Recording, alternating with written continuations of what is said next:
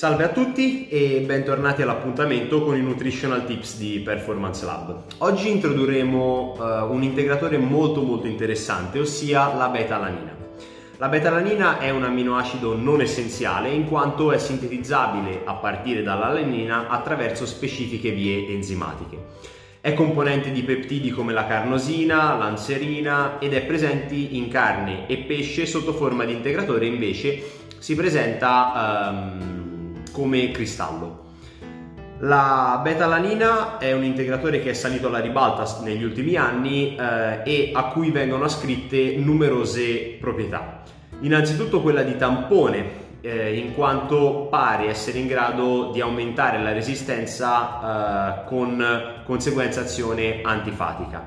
Infatti viene utilizzato nel bodybuilding e può rivelarsi utile durante un allenamento che prevede esercizi ad elevata intensità in cui vi è una massiccia produzione di ioni idrogeno, il quale aumento comporta, comporterebbe una diminuzione del pH intracellulare e pertanto una minor capacità di contrazione e quindi un affaticamento precoce. Eh, tamponando l'aumento, l'accumulo di ioni idrogeno si può mantenere la forza muscolare per un tempo più lungo prima, di, eh, prima che insorga l'affaticamento.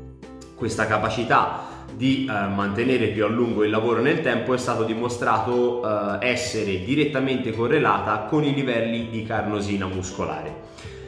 Inoltre la betalanina pare avere effetti positivi sul recupero neurale, questo perché eh, l'integrazione di betalanina ehm, ha un effetto protettivo eh, sulla pompa sodio responsabile della trasmissione dei segnali che percorrono le cellule nervose.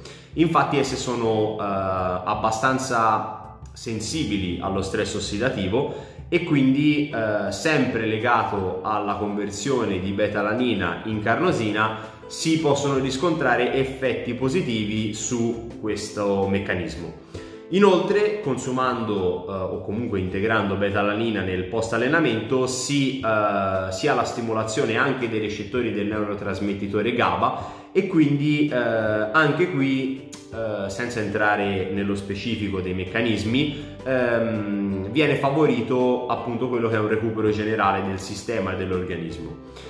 Fino ad ora abbiamo citato più volte la carnosina, infatti eh, la carnosina è un dipeptide che è formato dall'unione di beta-alanina e di istidina ed è presente in generale a, ad elevate concentrazioni nell'organismo, nel muscolo scheletrico umano.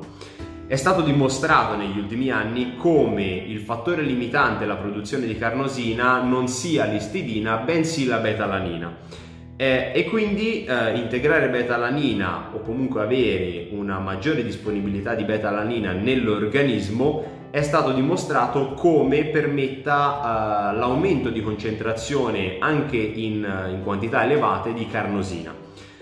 Per quanto, aumenta, per quanto riguarda invece l'aumento di massa magra uh, con l'aiuto di beta-alanina come, diciamo, come singolo aminoacido, in realtà non, non sono stati dimostrati ehm, degli effetti diretti.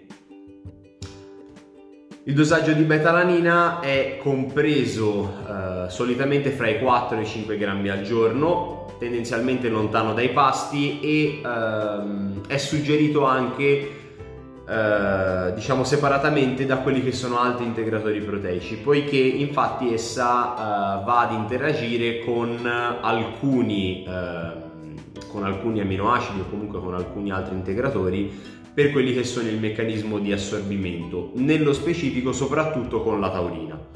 Uh, il mio consiglio è, uh, visto che i suoi livelli ematici raggiungono il picco dopo 30-45 minuti uh, dall'assunzione, è appunto quello di assumerla nel pre-workout, quindi 10-20 minuti considerando anche un riscaldamento, oppure intra-workout per sfruttare l'effetto antifatico in maniera più prolungata.